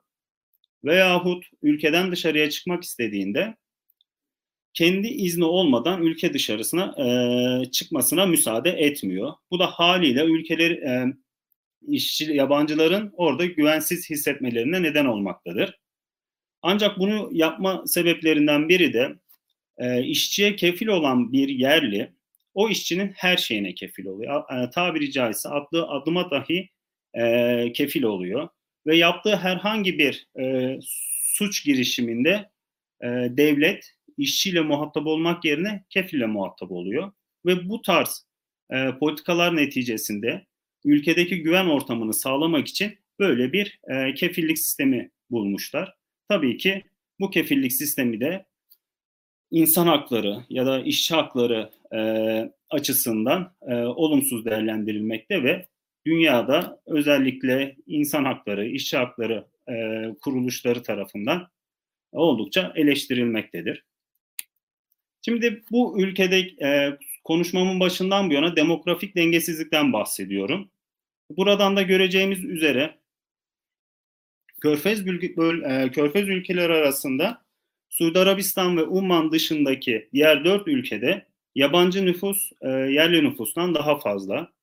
E, özellikle Katar ve Birleşik Arap Emirlikleri'nde yabancı nüfus toplam nüfusun yüzde sekseninden daha fazlasını teşkil etmektedir. Suudi Arabistan ve Umman'da e, bu daha bir dengeli bir şekilde dağılmıştır. E, bu tabloda da yerli halkın iş gücü piyasasına e, piyasasındaki sektörel dağılımı. E, yerli halk e, görüldüğü üzere genellikle kamu sektöründe çalışmayı tercih ediyor. Çünkü kamu sektörü özellikle bu petrolden oluşan rantın e, adeta dağılma biçimidir. Yani neticede bu ülkelerde bir rant var ve bu rant ülke vatandaşlarına e, dağıtılırken e, belli bir e, listeye göre değil, o ülkelerin kamu tarafından istihdamı neticesinde dağılmaktadır. Ve dolayısıyla e, ülke vatandaşlarına ya da şöyle örnek verebilirim. Aynı işi yapan yerli ve yabancıya daha farklı maaşlar veriliyor. Tabii ki yerli vatandaşa daha fazla maaş ve daha fazla sosyal hak sunuluyor. Dolayısıyla e, halk kamu sektöründe çalışmayı tercih ediyor. Tabii ki çalışma esnekliği de buna dahildir. Yalnız tabloda Birleşik Arap Emirlikleri'nin güncel verileri e, olmadığı için eklemedim. Ancak e, şuna dair bir parantez açmak istiyorum. Birleşik Arap Emirlikleri'ne Katar'la benzer e, oranlara sahip olduğunu söyleyebilirim. Yabancı iş gücüne baktığımızda burada e, oluşan tabloyu daha net görebiliyoruz. E, yabancıların yaklaşık e, Suudi Arabistan'da %99'u özel sektörde çalışmakta. Sadece Katar ve Kuveyt'te buna Birleşik Arap Emirlikleri'ni de sayabilirim. %7, %8 civarında yabancı işçinin e, kamu sektöründe çalıştığını söyleyebiliriz. Yerli halkın toplam iş gücündeki e, payına baktığımızda yerli halkın e, toplam e, kamu sektörün istihdamının %85'ini teşkil ediyor Bahreyn'de. Bu en yüksek oran e, %95'te Suudi Arabistan ve en düşük e, oranda tabii ki yetersiz bir yerli nüfusa sahip Katar'da %41 ve en düşük e, muhtemelen Bahreyn'de de buna benzer e, bir oran vardır. E, yabancıların toplam iş gücü piyasasına baktığımızda özellikle bu özel sektör ve toplam e, iş gücü piyasasındaki payları neticesiyle yabancıların bu bölgede ne kadar etkili olduğunu bu tabloda çok net görebiliyoruz. Ee, örneğin Katar'daki e, özel sektörün %99'unu e, yabancı işçiler oluşturuyor ve toplam iş gücü piyasasında %95'ini e, yabancı işçiler oluşturmaktadır. Bu Kuveyt'te de benzer bir tablo var. Birleşik Arap Emirlikleri'nde de benzer bir tablonun çıkacağından çıkacağını düşünüyorum. E, ve diğer ülkelerde de benzer tablolar e, ortaya konulmaktadır. Ortalama maaş düzeyine baktığımızda en düşük maaşı veren Bahreyn yaklaşık aylık 980 e, Amerikan doları. En fazla maaşı da veren ülke Birleşik Arap Emirlikleri. Bu da yaklaşık 25 bin e, dolar civarında. Ancak e, bu e, rakamlara e, her şey dahil, ma- ulaşım, konaklama ve diğer harcamalar ve dolayısıyla bütün bir maaş olarak değerlendirebilir. Ancak e, ayrıca şunu da belirtmek istiyorum. Bu e, minimum maaşlar ortalama bir maaş olduğu için bunun çok çok daha e, altına inen minimum maaşların olduğunu, yani daha vasıfsız işlerin çok daha düşük e, maaş aldığını bizatihi kendim e, kendim örnek vermek e, gerekirse e, bir dönem Katar'da bulunduğumda e, bir e, Sri Lankalı bekçiyle bir muhabbetim geçti ve ona sorduğumda e, 1200 riyal yani yaklaşık 320 dolar maaş aldığını söyledi. Tabii ki e, Katar'da şu an verilen rakam 1090 e, Amerikan doları ve e, bana söylenen rakam 320 dolar. E, ve bu e, maaşla nasıl geçindiğini sorduğumda e, 1200 doların 400 riyalini her ay Sri Lanka'ya ailesine yollayıp bir tane inek aldığını söyledi bana. Ve e, diğer 400 riyalini komisyoncusuna verdiğini yani o 1200 riyal ayrıyeten onu Katar'a getiren e, muhtemelen kendi ülke vatandaşına komisyon olarak verdiğini söyledi. Ve kalan diğer 400 riyal de kendisinin aylık harcamalarında bulunduğunu belirtti. Diğer bir örnek vermek gerekirse yine maaş üzerinden. E, bu körfez ülkelerinde genelde her evde Asya ülkelerinden gelen e, bakıcıların veya yardımcıların e, yardımcılar vardır. Ve onlar da yaklaşık yine Katarlı arkadaşlardan bildiğim 1500 riyal civarında e, maaş veriyorlar. Her ne kadar bu maaşlar verilere yansımasa da bizatihi benim e, karşılaştığım ve bu işleri veren e, yerli halktan duyduklarımı aktarıyorum. Bunlar da yaklaşık olarak 1500 riyal veriyor. Ancak e, her türlü masrafını, tabii o ailenin geldiği kültürel geçmiş de bunda çok etkili oluyor ve e, herhangi bir masrafı olduğunda veyahut ülkesine tatile gittiğinde maaşının çok çok daha fazlası hediye verdiklerini, harçlık verdiklerini veya ülkesinde bir e, ölüm yaşayan işçilerinin e, birçok masrafını karşıladıklarını ama e, maaş olarak 1500 riyal verdiklerini, bazı aileler bu söylediğim yardımı, hediye hiç yapmaya da biliyor. Böyle örnekler var. E, ancak e, resmi olarak açıklanan rakamlar bunlar. E, devam edersem bir genel değerlendirme olarak e, bu ülkelerdeki sınıf oluşumu e, az önce de belirttiğim gibi e, değerlendirmede biraz daha e, meseleyi açmak istiyorum. Sınıf oluşumu e, soylu aile, elit aile ve yerli halk olarak üst kademeyi oluşturuyor. Ancak e, yerli sınıf e, yabancı işçi sınıfını son kademe olarak alabiliriz. Ama burada da e, vasıfsız ve e, daha kalifiye işçileri e, iki, olarak ikiye ayırabiliriz. Yani, e, burada asıl önemli olan vurgu bu kalifiye olan yabancı işçiler e, aldıkları maaş ve sosyal haklar bir e, yerli halktan zaman zaman çok daha fazlası olabiliyor. Tabii ki bu geldiği ülkeye göre çünkü Körfez ülkelerin birçoğunda verilen minimum maaşlar e, gelen işçilerin ülkeleriyle yapılan anlaşmalar neticesinde belirleniyor. Mesela Asya ülkeleri örnek vermek gerekirse e, Filipin, Filipinler'de e, belli bir dönemde e, Filipin'den gelen yetkililer Körfez ülkelerindeki yetkililerle pazarlık yapıp minimum maaşları yükseltmeye çalışıyorlar. Yine aynı şekilde İngiltere'den gelen veya Fransa'dan gelen, Almanya'dan gelen beyaz yaka işçiler, e, işçilerin e, minimum maaşları oldukça yüksek ve burada da sınıflar üzerinden bir maaş verildiğini ve bu maaşların hatta sosyal hakların bu e, yine vasıfsız işçiler bakımından çok dengesiz olduğu görülmektedir.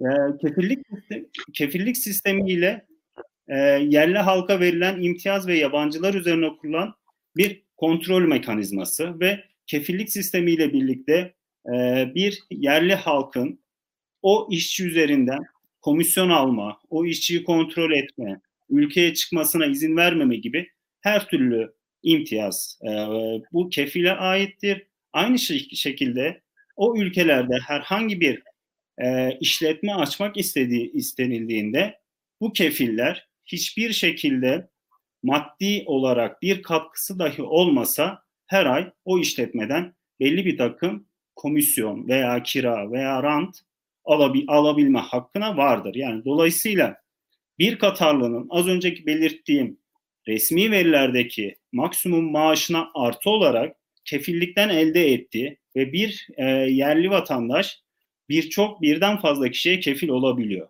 Ve böylece de ekstra bir gelirin olduğunu belirtmek gerekiyor. Ve dolayısıyla bunların hepsini bir araya getirdiğimizde sınıflar arasında maaş ve sosyal halk farklılıkları ortaya çıkmaktadır. Her ne kadar bir takım iyileştirme adımları atılsa da mesela e, minimum maaşların kontrol edilmesi, hatta e, işçiler e, kefillerinden izin almadan e, ülkeyi ülkeden dışarıya çıkabilmeleri gibi belli bir takım iyileştirmeler yapılsa da bu iyileştirmeler genelde az önceki belirttiğim daha kalifiye işçilere uygulanmakta ve kefil bazen e, bir yıllık e, sınırsız ülkeden ülkeden çıkış yapmalarına müsaade edecek yıllık izinler de verebiliyor. Ancak bunlar maalesef en alt sınıfta uygulanabilirliği oldukça e, yetersizdir ve asıl baskı ve uluslararası örgütlerin dikkat çektiği asıl e, husus olan alt sınıfta maalesef bunlar pek uygulanmıyor. Efendim hocam toparlamanızı rica edebilirsem vaktimizi aşmış olduk. Son cümlemi de belirtiyorum. E, öneri olarak da şunları söyleyebilirim. E, bu ülkelerde ülke vatandaşlarının özel sektöre teşvik edilmesi, vasıfsız işçileri merkeze alan iyileştirmelerin yapılması ve sınıf farklarını azaltmak için toplumsal bir bilincin oluşturulması gerekmektedir deyip böylece e, dinlediğiniz için teşekkür ederim. Peki biz çok teşekkür ediyoruz. Ee, sağ olunuz. Yani hakikaten dört sunuma da e, odaklandığımızda e, bu sunumların birbirleriyle ne kadar irtibatlı olarak anlaşılması, birbirleriyle bütünlüklü olarak e, aslında e, bir kapsamlı olgular e, çerçevesinde ele alınmasını ortaya koymuş oldu. Aynı zamanda bize e, farklı sosyoekonomik eşitsizliklerin e, birbiriyle ne kadar ilişkili olduğunu ve bu mesele üzerinde çalışma yaparken e, bu bütünlüğü dikkate almamız gerektiğini de ortaya koymuş oldular. Ben hakikaten her bir konuşmacımıza bu anlamda teşekkürü e, yinelemiş olayım. E, hocalarımıza sözü bırakmak itibariyle birkaç sorumuz var. Ben o soruları yöneltmiş olayım. Öncelikle e, Zeliha Karagöz hocam e, size şu soru yöneltiliyor. Akademik dirençliliği şekillendiren unsurlar nelerdir? Bununla ilgili bir bulgunuz ya da öngörünüz var mı? De çalışmanızda akademik dirençliliğe sahip öğrencilerin özellikleriyle ilgili bir analizinizin olup olmadığı soruluyor. E, bu soruları yönetmiş olayım. Teşekkür ediyorum hocam. Soru soran hocamıza da teşekkür ediyorum. Öncelikle şunu ifade edeyim. Bu e, dergide yayınlanan çalışmamız aslında bir doktora tezinden ürettiğimiz bir makale. Makalede çok fazla değindiğimiz bir husus değil. Ancak doktora tezinde e, değindiğimiz önemli bir husus. E, konuyla ilgili yapılan e, Türkiye temelli pek çok çalışmaya da yer verdik. Şimdi akademik dirençliliğe sahip olan öğrencilerin e, bütün faktörleri birlikte değerlendirdiğimizde öne çıkan temel faktörün ailenin e, bilgi ve eğitim desteği olduğu e, ön plana çıkıyor. Hemen hemen öğrencilerin akademik dirençlilik özellik gösteren öğrencilerimize 89'u iyi düzeyde aileden ilgi ve eğitim desteği gördüğünü ifade etmiş durumda. %11'i orta düzeyde göster, ilgi ve eğitim desteği e, aldığını söylemiş durumda. Yani bütün unsurları değerlendirdiğimizde en öne ailenin öğrenci öğrencinin eğitimi, eğitimine, eğitim süreçlerine yönelik ilgi ve eğitim desteğinin olduğu e, ön plana çıktı. E, ancak dediğim gibi araştırmamızın temel unsuru aslında akademik dirençlilik olmadığı için e, yer yer değindiğimiz hususlardan biri ama ayrı bir alt başlık olarak e, çalışmada e, yer verilebilir. E, alan yazına baktığımızda ise akademik dirençliliğe ekonomik sermayenin yani öğrencinin e, çocukluk döneminde özellikle de okul öncesi dönemde maruz kaldığı yoksunluğun süresi ve şiddetinin etkili olduğunu e, görüyoruz. Ne kadar uzun süreye yoksunluğa maruz kaldıysa ve özellikle okul öncesi dönemde maruz kaldıysa e, o kadar e, akademik başarısının etkilendiğini, e, bu dönemi ne kadar iyi atlatırsa yoksunluğa maruz kalmasının ve yoksunluğun da şiddeti söz konusu ne kadar e, az maruz kaldıysa akademik dirençliliğini geliştirme düzeyinin o kadar yüksek olduğunu görüyoruz. Burada da okul öncesi dönem e, ön plana çıkmış durumda. O, bu nedenle okul öncesi dönemle bir ilişkili analizde bulunduk çalışmamızda. Okul öncesi dönem, okul öncesi eğitim almış öğrenciler, e, pardon akademik dirençlilik özelliği göstermiş olan öğrencilerin %70'inin okul öncesinde eğitim aldığını e, tespit etmiş durumdayız. Yani okul öncesi eğitim e, öğrencilerin akademik dirençli geliştirme noktasında önemli bir faktör. Ama yine bu göstergeleri birlikte değerlendirdiğimizde de okul öncesi eğitim alan e, öğrencilerin yine ebeveynlerinin sosyoekonomik statüsü e, diğerlerine nazaran daha yüksek düzeyde. Yani bir öğrencinin okul öncesi eğitim alıp almama durumu yine ebeveynin eğitim düzeyine, ekonomik düzeyine ve e, sosyal kültürel sermaye düzeyine bağlı. Yani bir bütün olarak değerlendiriyoruz ama hepsinin de temelinde şunu ifade edebilirim ki ailenin desteği, e, her ne kadar kendi eğitim düzeyleri, eğitim seviyesi e, yüksek olmasa bile ailenin çocuğunun eğitim süreçlerine desteği, ilgisi, alakası ön plana çıkmış durumda ve bu ilgi alakanın okul öncesi dönemde olması e, etki oranını yükseltiyor diyebiliriz.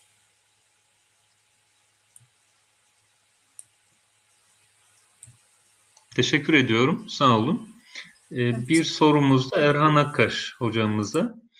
Ee, bizlerin de e, Ürdün ve özellikle Suudi Arabistan e, ziyaretlerimizi aslında gözlemlemiş olduğumuz e, hususu hocam ortaya koymuş oldu. Çok farklı cihetleriyle.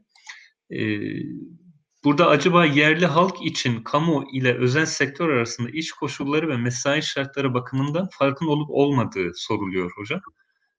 Bu soruyu yönetmiş olalım.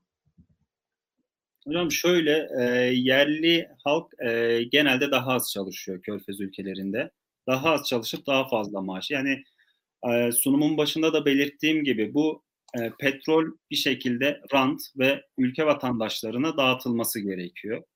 Bunu da e, kısmen e, neticede hiçbir çaba sarf etmeden ülke vatandaşlarına dağıtmak yerine o ülkede kamu sektöründe ihtiyaç olmasa dahi vatandaşlarını istih, e, istihdam ederek e, bu geliri bir şekilde dağıtıp daha doğrusu bu kamu sektörünü adeta dağıtım mekanizması olarak kullanmaktadırlar ve dolayısıyla verilen haklar, çalışma saat esnekliği, yıllık izinler ya da bütün yani şöyle söyleyebilirim, bütün sağlık e, harcamalarını devletin karşılaması. Yani e, örnek vermek gerekirse e, kadınların estetiğini dahi e, karşılayan sigortaların olduğu.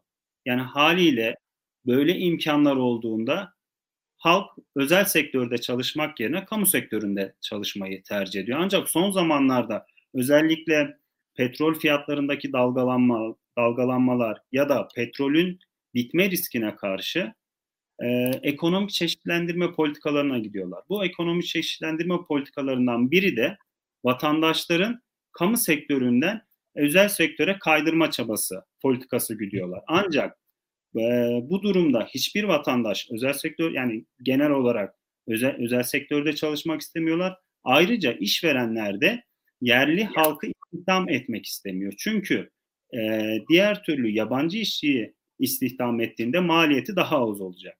Onlara vermiş oldukları sosyal hak daha az olacak ve böylece ülkelerin yapmış olduğu bu ekonomik çeşitlendirme politikalarında belli bir takım sekteye uğruyor. Tamamen bu sorumuza dönecek olursam e, ülkedeki e, yerli halka verilen bu esnek çalışma ya da maaş farklılığı gibi nedenlerle e, tabii ki kamu sektöründe çalışmayı tercih ediyorlar. Eyvallah. Çok teşekkür ediyorum. Sağ olunuz.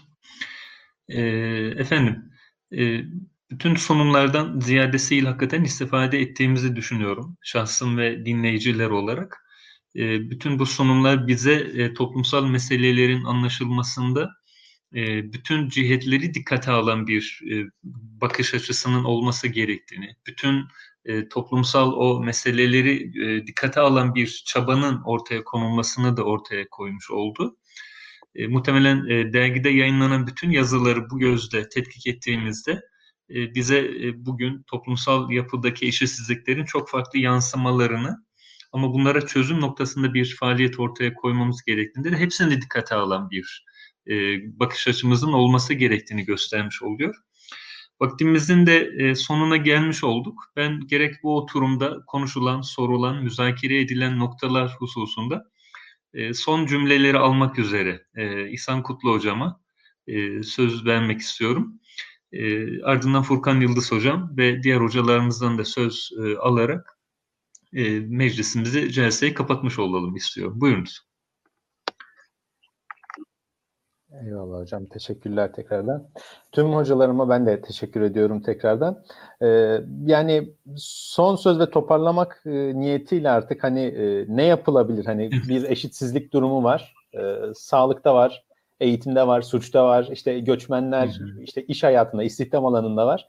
Ne yapılabilir? Yani Türkiye özelinde belki ben hem, hem kendi çalışmamı yaparken karşılaştığım bir sorun olarak e, ve hani yapabilseydim keşke diyebileceğim bir şey olarak risk risk haritalarının oluşturulması gerektiğini düşünüyorum. Özellikle mahalle düzeyinde e, bunu belki hani ekonometri alanında çalışan uzmanlar daha hakim olabilir ama e, farklı kriterler, e, farklı kırılım ölçütleri belirlenerek eğitim, suç, sağlık, hukuk yani pek çok alana dair kriterlerin belirlendiği ve mahalle düzeyinde Türkiye'nin veya bir bölgenin e, adım adım böyle e, tek bir yerden, merkezden görülebildiği bir haritalandırma sistemi olması gerektiğini düşünüyorum. Keşke böyle bir şey yapabilseydim. Hani bir hani şöyle de söyleyeyim eğer hani çalışmamızı dinleyen e, katılımcılara hani bir çalışma daveti olarak da e, belki kabul edebilirsiniz. E, yani çünkü bir şey yapmak istediğimizde nereden başlayacağız sorusu burada perspektif farklılaşabilir tabii. Bu noktada e, farklı şeylere açık olmak gerek ama öncelikle durumu görmemiz gerekiyor. Sağlık Bakanlığı, bakanlıklar düzeyinde kamu her bilgiyi kendinde tutuyor ve e, araştırmacılar da her şey, her seferinde bir çalışma için yeniden yeniden e, yani sıfırdan başlamak durumunda kalıyoruz. İsteğim, talebim şudur ki veya olsa iyi olur dediğim şey şudur ki e, mahalle düzeyinde bir sosyoekonomik statü e, ve bunun içine, içerisinde pek çok e, ölçütün yer aldığı bir sosyoekonomik statü haritası eğer elimizde olursa e, varsa ben bilmiyorsam affedin. E, eğer böyle bir şey elimizde olursa e, müdahale noktasında sosyoekonomik eşitsizliklere müdahale noktasında elimiz güçlenecektir diye düşünüyorum. Haricen bir iki küçük şey e, hocam e, Abdülkadir hocam sizin söylediğiniz e, salgınların tarihsel etkileri bağlamında e, dünyamızı değiştiren 12 hastalık diye bir e, kitap var. E, bu kitap e, konuyla ilgilenenlere yardımcı olabilir. Orada hastalıkların bazen bir devlet büyüğünü hasta etmesi sebebiyle nasıl bir sonuca yol açtığını, bazen de işte büyük bir veba salgınının e, işte ne gibi sosyal, ekonomik, siyasal sonuçlar doğurduğunu detaylı olarak e, anlatıyor. Ancak hani şu an o kadar bir katkı verebilirim kitabın ismini söyleyerek. E, ben teşekkür ediyorum tekrardan. Sağ olun. Müsaadenizle. hocam. Buyurun Furkan hocam. Ee, tekrar söz verdiğiniz için teşekkür ederim Abdülkadir Hocam. Ee, benim genel olarak evet bu iki oturum bize bunu gösterdi ki bu eşitsizlikler mevzusunun bütüncül bir yaklaşımla ele alınması gerektiği ve e, herhangi bir boyutun e, göz ardı edilmeden e, düşünülmesi gerektiğini bu iki oturumda değerli katılımcılar, değerli e, sunumlarıyla birlikte bize göstermiş oldular. Ben kendi çalışmam anlamında e, beklentilerim ya da eksik kalan yollar nelerdir diye düşünecek olursam e, işsizlik değişkeninin benim çalışmamda yaptığım çalışmada istatistik olarak anlamsız çıkması e, beni açıkçası biraz hayal kırıklığına uğrattı. İktisadi açıdan anlamlı olsa da e, istatistik biliminin e, geri, gere, gerekliliklerini sağlayamıyor e, katsayı, e, probability, olasılık değeri anlamında. Bunun e, oluşmasını beklerdim. Bunun da tabii yöntemi var ama veri e, İhsan Hocam'ın da söylediği gibi yeterli uzun boyutlu verilere ulaşmamız, ulaşamıyor olmamız bizim için çok büyük bir handikap. Ben 10 yıllık bir e, veri setiyle çalıştım. E, panel veri analizi üzerinden çalıştım. E, mecburi olarak. Bir de ben şunu istiyordum. Bu veriye ben ulaşamadım. En azından belki var mı yok mu bilmiyorum. Varsa da ilerisi dönemlerde böyle bir çalışma yapacak isteyen bir arkadaş varsa ya da bir araştırmacı cinsiyet ayrımı üzerine gitmek de suç ilişkisiyle gelir eşitsizliği ilişkisini cinsiyetçi e, verileri verileri cinsiyetlerine ayırarak çalışmak daha anlamlı sonuçlar ortaya çıkacak diye düşünüyorum. Ben bu özellikle son birkaç yılda e, kadına yönelik şiddetin vesaire bunların e, araştırması bağlamında e, suç işlenen ve suç işleyen e, bireylerin cinsiyetlerine ayrılmış bir datanın bulunması belki var mı bilmiyorum. Bu konuda varsa böyle bir data. E, seve seve de buradan isterim yani birileri gönderebilecekse çok da memnun olurum. Böyle bir çalışmanın e, yapılması gelecek çalışmalar anlamında bence çok anlamlı olacaktır. E, son olarak İlmi Etütler Derneği'ne de e, ve bu e, günü, bu sunumları, bu e, son eşitsizlik sayısını bize e, bizim birer yazı yazmamıza sebebiyet veren, vesile olan bütün herkese de teşekkür ediyorum. Ben de e, uzun yıllar geçmiş olsa da üzerinden bu derneğin bir mensubuyum. 2011 yılında e, bir yıl bir yöneticilik e, pozisyonu da vardı. Bütün arkadaşlarıma çok teşekkür ediyorum. Çok teşekkür ediyoruz Furkan Hocam. Sağ olunuz.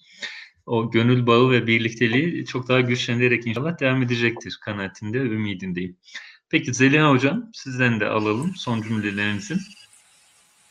Çok teşekkür ediyorum hocam.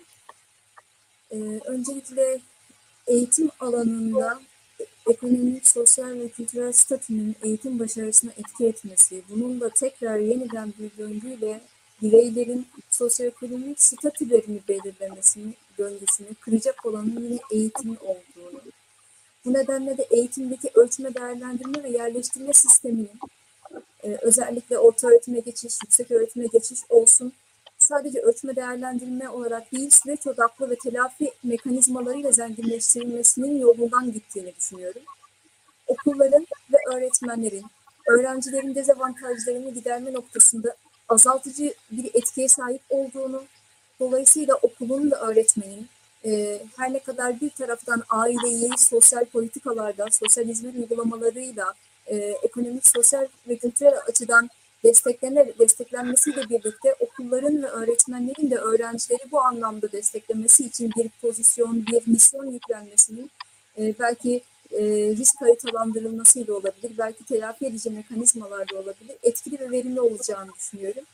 E, bu çalışmayı birlikte hazırladığımız ve bana yol gösterici olan e, do, hocam, doçent doktor Bekir Sıddıkgü adına ve kendim adına çok bize de burada bu platformda sunma imkanı sağladığınız için çok teşekkür ediyorum. Peki bu vesile biz de Bekir hocamıza teşekkür ediyoruz hocam sizinle birlikte. Erhan hocam. Hocam ben de son olarak e, İslam ekonomisi, ekonomisi metodolojisinde de belirtildiği üzere sınıfların değil de emeğin hakikaten değerlendirdiği bir e, dünya ekonomik sistemi olması ümidiyle diyerek e, cümlemi tamamlıyorum. Ayrıca e, bütün emeğe geçenleri de bu gerek bu organizasyonda gerek e, dergideki sayının çıkmasındaki emeği geçen herkese ayrıca teşekkür ediyorum. Peki, ben çok teşekkür ediyorum hocalarım. E, İlmi Etütler Derneği olaraktan e, insanlığın, özellikle Müslümanların karşı karşıya kaldığı krizlerin e, tespiti, teşhisi ve buna dair çözümlerinin teklifi hususunda 20 seneye aşkındır devam eden çalışmaların e, sürdüğünü e, bu e, panel ve İnsan Toplum Dergisi çerçevesinde de takip edebiliyoruz. E, bunu icra ederken ağaç orman teorisinde ifade edildiği üzere ormanı konuşurken ağaçlardan teşekkül ettiğini, ağacı konuşurken ormanın içinde bir unsur olduğunu dikkate alan bir yaklaşım benimsememiz gerekiyor. Dolayısıyla eşitsizlik meselesini bir toplumsal mesele olarak alıp o bütünlüğün içinde e, tikeli olarak veya disiplin olarak e, sağlık, eğitim boyutlarını e, gözden ırak tutmamak ama onu bir bütünlük içerisinde ele almak gerektiği bu oturumdan da ortaya çıkan, bütün yazılardan da ortaya çıkan bir durum. Umarım bu e, çalışmalar e, bu sorun aynı zamanda e, çözüm tekliflerinin de ortaya konulduğu bir mecrayı e, karşımıza çıkarır. Çıkaracağı kanaatindeyiz. Onun e, çabası içerisindeyiz. E, ben e, bir duyuruyu da gerçekleştirerek kapatmak istiyorum oturumu. İnsan Toplum dergimizin 10. senesi e, çerçevesinde Aralık ayını muhtelif etkinliklerle devam ettirdik. Bugünkü panelimiz onun bir unsuruydu. E, 25 Aralık Cuma gününde de e, Lütfü Sunar, Berat Açıl, Mahmut Hakkı Akın hocaların e, gerçekleştireceği Türkiye'de akademik yayıncılık başlığı çerçevesinde bir programımız daha olacak e, saati e, 20 olarak Cuma akşamında icra olacak. Onu da hatırlatıp tekrar sunum yapan hocalarımıza, dergiye katkı veren tüm e, özel sayıya katkı veren hocalarımıza, efendim editörler kuruluna, e, arka planda bu programın icrasında e, çaba gösteren e, İLEM, e, İLEM faaliyetlerindeki çalışan arkadaşlarımıza e, çok teşekkür ediyorum. E, tekrar hepinize hayırlı akşamlar diliyorum. E, bu faaliyetin e, eşitsizliklerin giderilmesine çok önemli bir çaba olarak kaydedilmesine temenni ediyorum. Hayırlı akşamlar. Teşekkür Hayırlı akşamlar herkese. Sağ olun.